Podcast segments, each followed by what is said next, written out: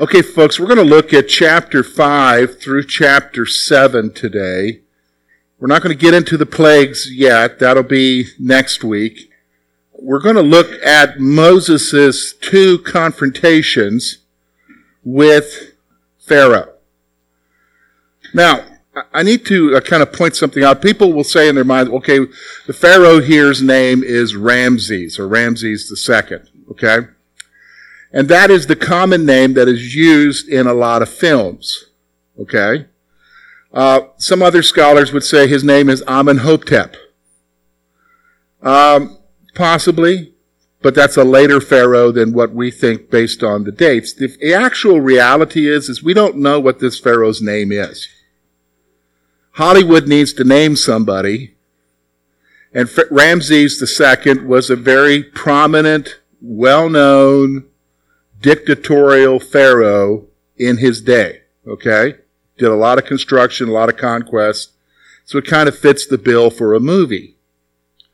But the reality is, is the scripture doesn't tell you the name of Pharaoh. It just says Pharaoh. So you just need to know it's the ruler at the time of when this took place. So let's get into it today. We're going to look at the confrontations. Now remember last week, does Moses want to do this? Does Moses feel he has the ability to do this? No. Who's supposed to be Moses' spokesman? Aaron. Okay? Now, when we last looked at this, Aaron and Moses go to the elders of Israel and tell them why they're there, and the elders of Israel worship God. Remember? They worship the Lord because God is going to redeem or save his people out of Egypt. So that brings us to chapter 5 because now you got to tell Pharaoh, right? You've got to tell Pharaoh that it's time to go. So in chapter 5, first of all, in verses 1 to 5, we see the meeting with Pharaoh. So Moses and Aaron told Pharaoh to release Israel to hold a feast to the Lord in the wilderness. Now, let's stop for a moment. God said he was going to take Israel out of Egypt to what? Bring them to the promised land. Is that not right? Now, when you look at what Moses is saying here, he's not telling him everything at this point. He's just saying, let us go into the wilderness. The wilderness, folks, would be the Sinai Peninsula to worship the Lord. Pharaoh rejected the request. this is interesting. He rejected the request to let Israel go because he did not know the Lord. All right, so what Pharaoh's doing here is he's, he's hearing Moses and he says, I'm not letting the people go. Who's your God? I don't know your God. You mean he doesn't know who God is? No, he doesn't know who the Hebrew God is. Why? Because he's an Egyptian. And they have separated themselves from the Hebrews. He has no concern about who the Hebrew gods are. He's more concerned about who his gods are. Do you understand? And if anything, he's Pharaoh and he thinks he's God. Did you understand what I'm saying? Pharaoh thinks he's God. For, his, for, for a God, Pharaoh, to acknowledge that there's another God, do you understand? It's not good. So he's like, no, they're not going anywhere. They stated that God had met them and they must go worship him or they will be judged. So Moses and Aaron say, look, you don't understand. We, we have to go and worship him. Because if we don't go worship Him, if we don't go do what He's going to do, to have us do, then we're going to face judgment.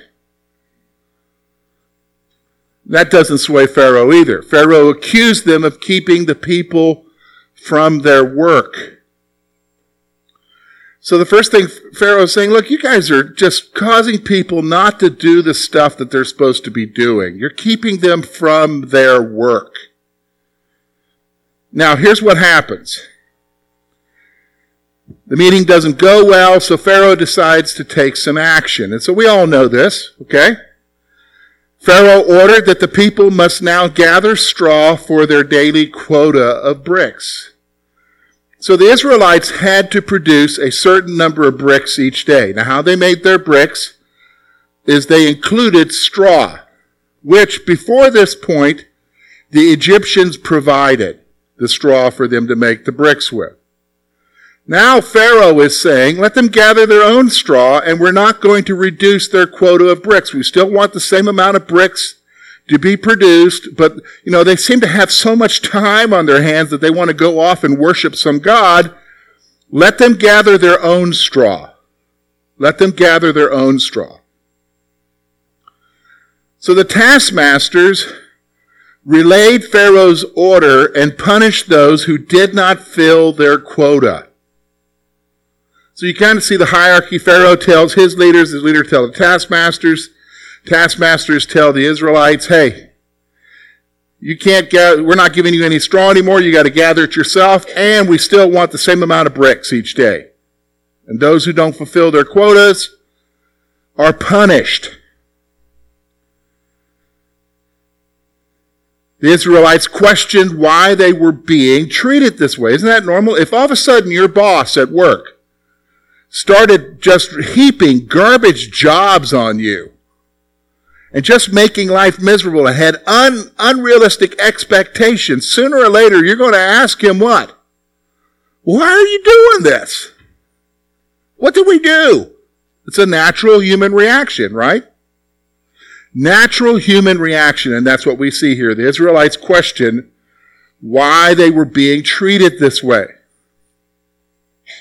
Pharaoh pointed to their idleness and wanting to go to sacrifice to the Lord. Pharaoh says, look, this is happening because you guys seem to have a lot of time on your hands. Okay? You're slaves. You seem to have a lot of time on your hands. You're talking about going and worshiping the Lord, wanting to sacrifice to Him. Now, all right, now stop for a moment. Obviously, you can see what I have written there. The Israelite leaders spoke harshly to Moses and Aaron because their misery had increased. All right, now, do you blame the Israelites? I mean, at this point, they're rejecting Moses and Aaron. They're like, well, you know what? You guys came here and told us God's going to going to take us out of this place and uh, give us a, give us back what was promised to us to our forefathers. And we believed you and we worshiped the Lord, but now it's just gotten worse. Now, now our misery has increased. We've got to gather. We've got the same quota to meet. And they're not listening to Moses anymore. Do you blame them? Is that a natural human reaction on their part? Yeah.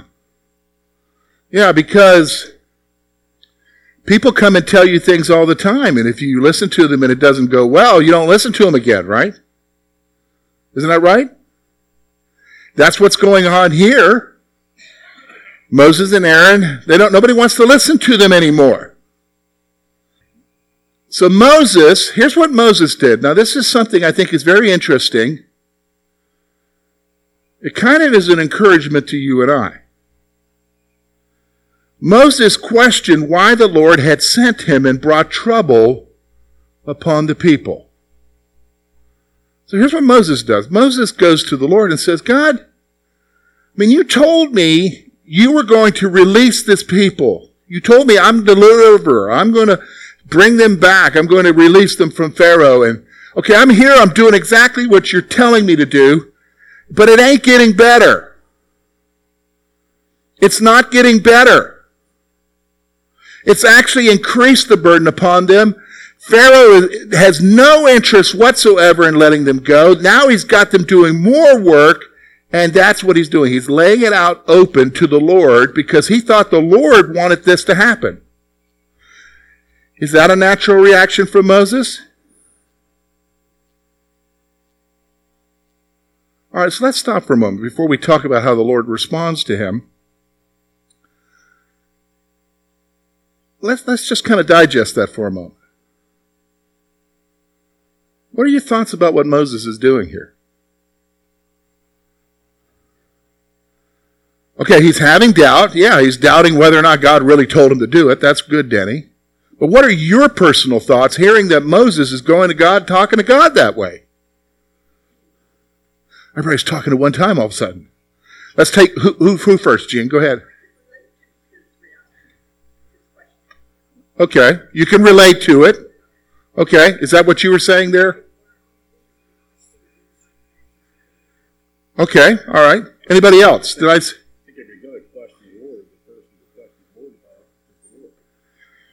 Yes. Okay. So your point is. My point is, is rather than lying to all your friends about how the Lord mistreating you, ask the Lord. Okay. So Moses, you're saying did the right thing going directly to God. Okay. All right.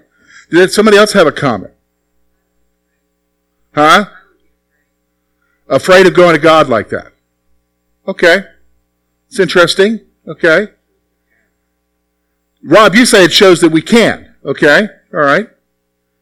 Anybody else? A thought, comment?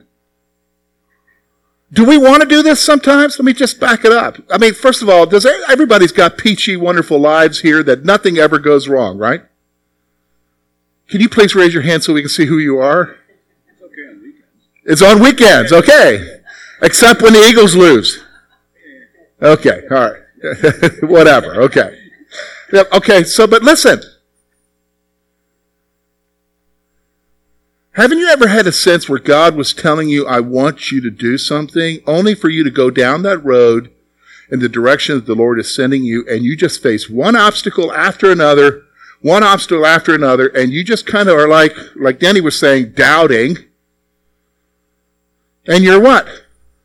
Frustrated, discouraged, Brad? Yeah. You're being human. Yeah, well, we, God knows we're human.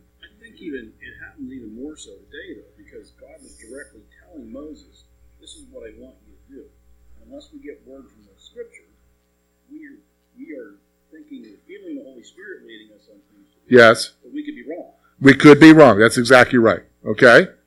Now, let me just stop for a moment. I, I, guess this is a good discussion because I want you to understand, like I know, Tracy, you said you would be scared. However, the testimony of Scripture is, is that you can go to God and talk to Him. Okay, so, all right, so stop for a moment. 2 Corinthians chapter 12, verses 7 through 10 talks about the Apostle Paul after he received an abundance of revelations, there was given to him, verse 7 says, a thorn in the flesh, a messenger of Satan to buffet him. The very next verse says something very interesting. Three times I pleaded with God to take it from me. What's it expressing there? It's saying that, you know, here it is, Paul's got some sort of problem. He, he calls it a thorn in the flesh, which was an inst- the word used there in the Greek means an instrument of torture. He's got some sort of issue. Satan's buffeting him, he says. And he goes to God and he says, God, take it away from me. He's begging God to take the problem away three different times. What, what, uh, what do I want you to see? It's okay to go to God and pour out your heart. Listen, when you read the Psalms, the Psalms are called laments. Many times you will read of a psalmist saying, Where are you?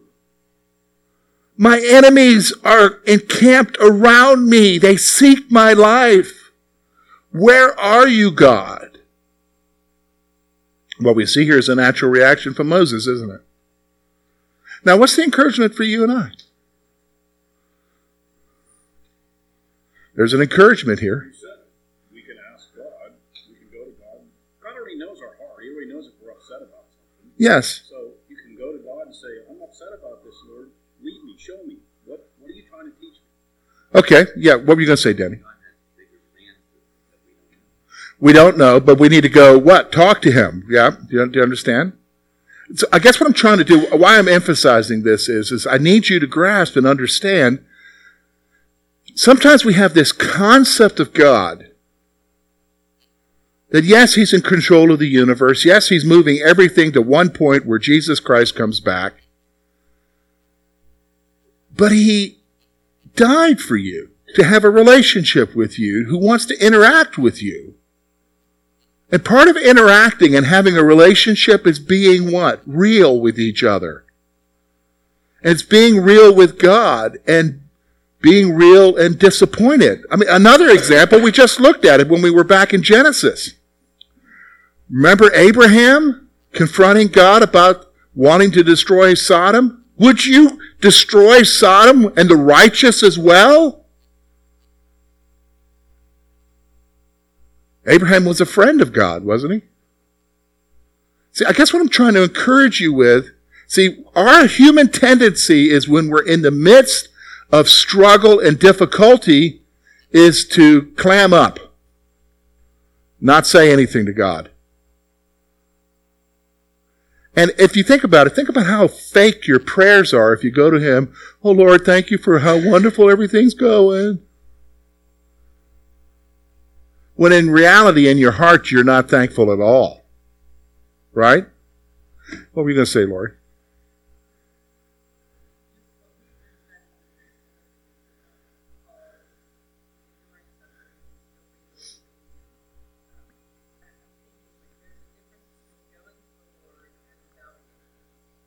Okay. And right now, Moses is what? He's seeking clarity, right?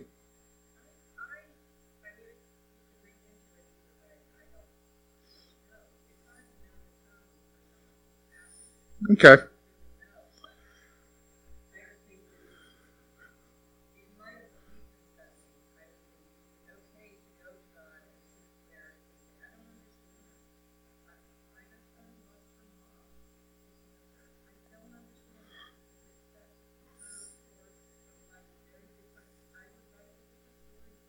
Yes. Okay, but, but okay, but here, I guess I would use a. Di- I personally would use a different word than clarity. Okay, I would use the word being real, and I think there's a difference between being real and belly aching. Okay, because we're going to see in a few chapters ahead that Israel's going to go into the wilderness and they're going to be really good at what? Belly aching, okay, murmuring. Did you know what I'm saying? And God actually condemns the murmuring. I think there's a difference. I think the difference is being real is going to God and expressing what's on your heart. But notice something. You're going to seek, because we haven't gone further than just this statement, we're going to see that God's going to tell him what to do. And guess what Moses does? He does what God tells him to do. He just went and let him know how he's feeling.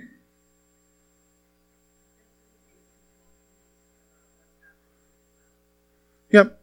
Yeah, because here's what because here's what the Lord does. We're going to see this in a moment. The Lord is going to tell Moses, here's why this is all taking place. And here's what I want you to do. And here's what I'm about to do. Do you understand? And you don't see Moses complaining anymore because he knows this is going to take place. In fact, I'm going to be honest with you folks, next week, I think it's very interesting. I don't know if you've looked at the plagues. Let me ask a question here real quick. We know there's 10 plagues. Did Israel experience any of the 10 plagues themselves? Okay, Brad says no. How many of you would say no? A lot of you say no. How about if I would shock you to say, yes, they did experience some of them. The first few of them. The first few plagues on Egypt were experienced by Israel as well.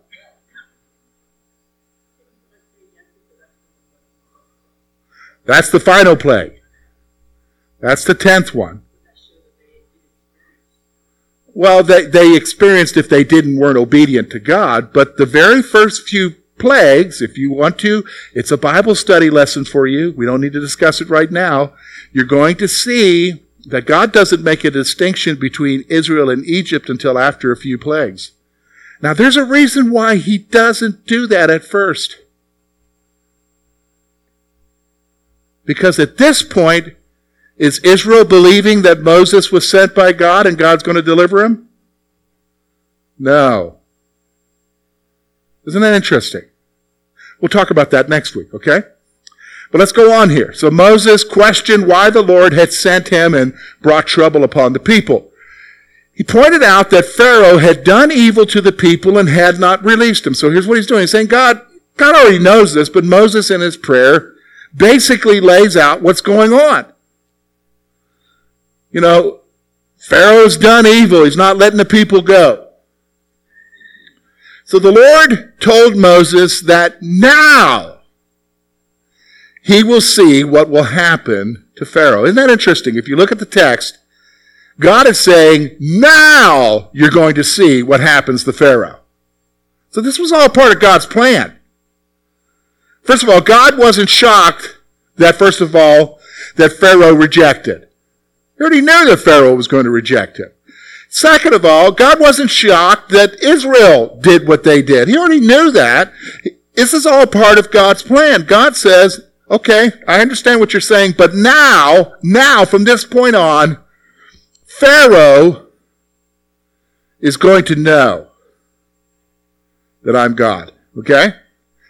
He's going to see what will happen. Now, the Lord states that he made a covenant with the patriarch and he remembers. He said, I made a covenant with your forefathers, with Abraham, Isaac, and Jacob. And I remember the covenant when I've heard the groaning of the people. So he's saying, look, this is about me and me being a fulfillment to what I said. Okay? This is about me and me being a fulfillment to what I said. Now here's an encouraging thing here, okay? First of all, we're no longer under this covenant. The old covenant. Is that right? Everybody agree with that? Okay. We're under a new covenant, which we're going to remember later in the Lord's table. The new covenant in his blood, right? Forgiveness. Not just forgiveness, but the restored restoration. Not just restored restoration, but now the promises that were given to Israel are our promises as well. We will share in them. Not just that, but we have a hope that one day Jesus will come back. And this life, with all of its misery, will pass away. Now the problem is, is you and I go through stuff every day, don't we? Sometimes it's unrelenting, isn't it? Sometimes when it rains, it pours.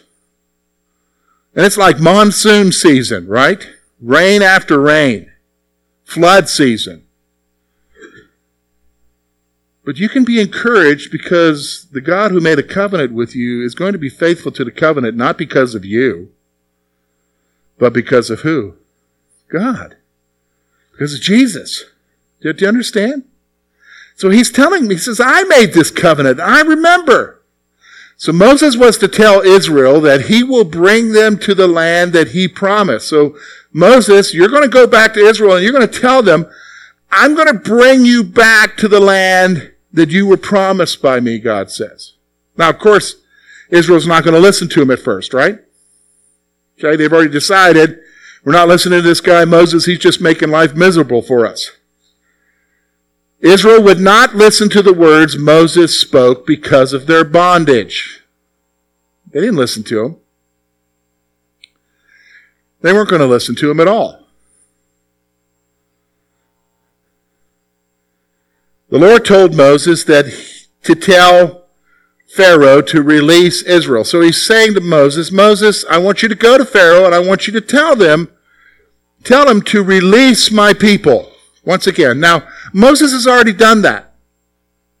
You kind of know when you're not able to go back and talk to somebody again, right? So Moses has already done that.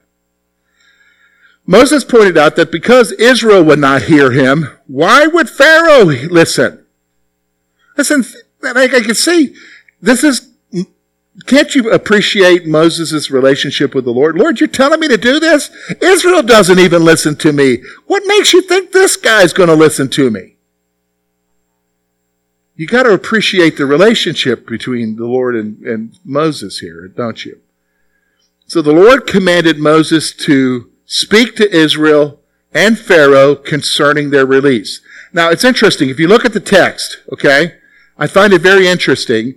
The first part of the conversation, it says, the Lord told Moses to go do this. Of course, Moses points out Hey, he's not going to listen to me. If they don't listen to me, how, what makes you think? And then the next thing that's said is, the Lord commanded.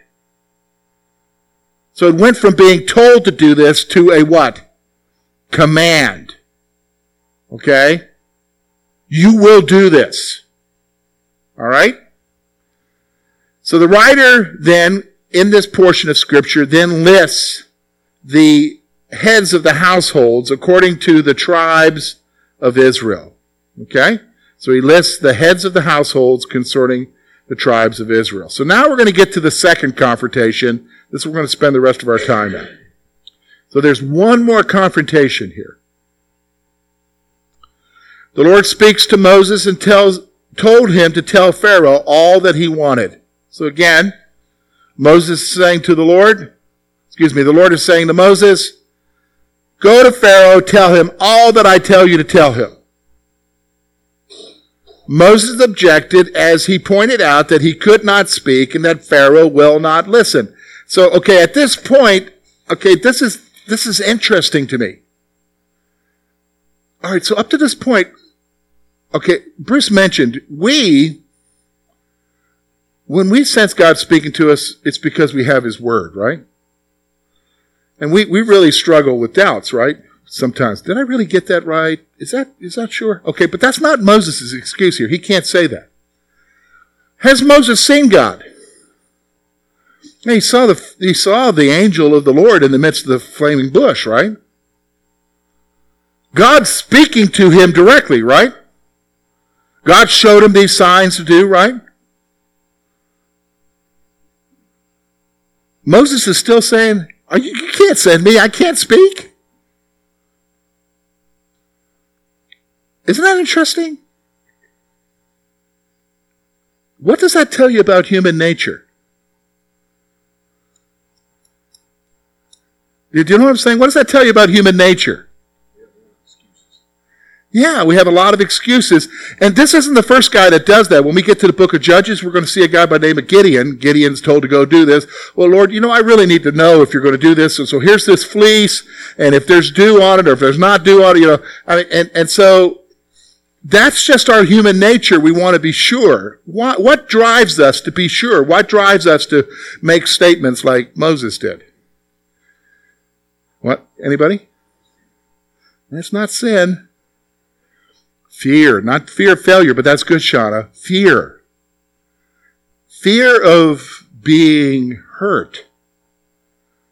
Fear for your life. Because remember now, who's he talking to? Pharaoh. Now who's Pharaoh?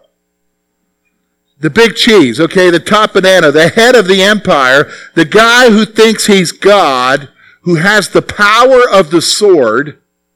You understand? And to understand the power of the sword in the culture in that day, the power of the sword meant that he could have anybody executed he wanted. Would you be scared? Yeah, so of course, Moses pointed out that he could not speak and that Pharaoh would not listen. The Lord stated that Moses, this is interesting, that Moses will become as God to Pharaoh, and that Aaron will be his prophet. Basically, God's saying to Moses, Moses, you don't have to say anything. You're going to be like God to him. And, you know, your prophet, now what does a prophet do? A prophet speaks for who? God. So your prophet, Aaron, will speak for you. Now this has little meaning right now, but when the plagues happen, you'll see that Pharaoh will begin to see Moses like God. Because things start happening that they can't control. They can't deal with. So the Lord stated that he will harden Pharaoh's heart and multiply his signs and wonders. So, all right, I'm going to go tell you this is interesting. God already tells him, all right, you're going to go to him. Don't worry, you're going to be like God to him. Aaron's going to be your prophet. But by the way, his heart's going to be hardened. He's not going to listen to you. Just be, just be ready. And here's the reason why. Because, because of his hardened heart, I'm going to multiply my signs and wonders. It just gives me the opportunity to show that I am God. Now, folks, here's another thing I need to point out to you. This is all part of God's plan. What do you mean? Those ten plagues had to happen.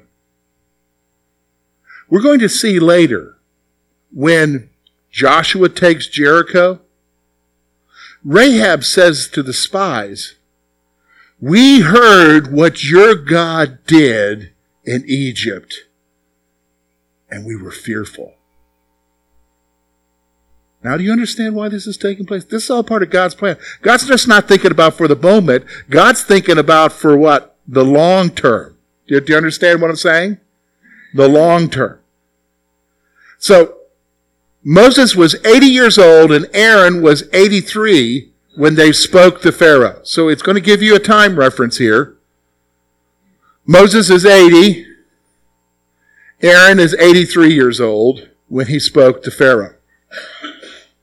The Lord told Moses to show the sign, show the miracle of the rod becoming a snake to Pharaoh.